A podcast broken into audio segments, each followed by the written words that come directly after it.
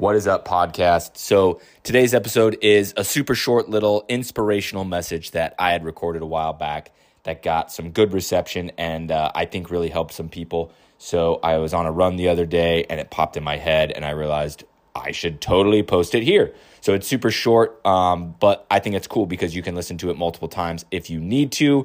Um, it's very geared towards entrepreneurs. It's very geared toward business owners. It's very inspirational and or motivational to help you start doing the things plural that you know you should be doing because you want to do them. So, without further ado, here we go. Hope you're inspired. Peace. Went from employee to side hustler to gotta hustle to pay the bills to small business owner to entrepreneur, baby, to full blown businessman.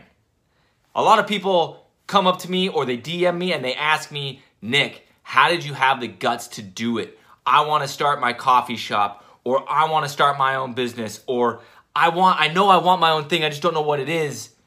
They're all great things to say, but the answer to their question of how did I do it? You, just I, I I couldn't not.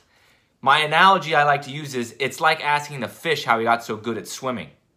The fish is like, yo, what the fuck is swimming? The fish can't not swim. It's his natural state. Business is that for me. I can't not sit on the couch at night and ideate, take notes in my phone. I can't not put out content to go mentor and help other people. I can't ignore their messages that they need my help I have to answer those. Like, I just have to go. That's just my natural status. My idol, Gary Vaynerchuk, has a saying where he says, You got to have the stomach for it.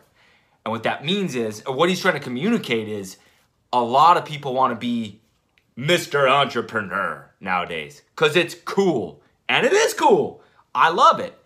But what you don't see behind the scenes, what you don't see behind the camera from the Instagram posts, is just how stressful it all is. I use air quotes because it's just water slides for me, or it's just Christmas lights for me, or it's just rolling straps for me, or it's just training courses for me, right?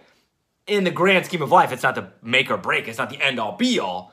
But at the same time, it's stressful because a lot of people rely on you from your employees to your family. You've got to have the stomach for that. You don't have a 401k. You don't have a boss to call when you need help or you're in trouble. You gotta have the stomach to be the first line of defense, the last line of defense, out there on your own with all the eyeballs looking at you. If you have the DNA for that, then hell yeah, you should get out there and go. You should figure out your product. You should figure out your business. You should start the website. You should start the YouTube channel. You should post to TikTok. You should do all the things you know you should be doing but you shouldn't be talking. You should be doing. Just go, baby.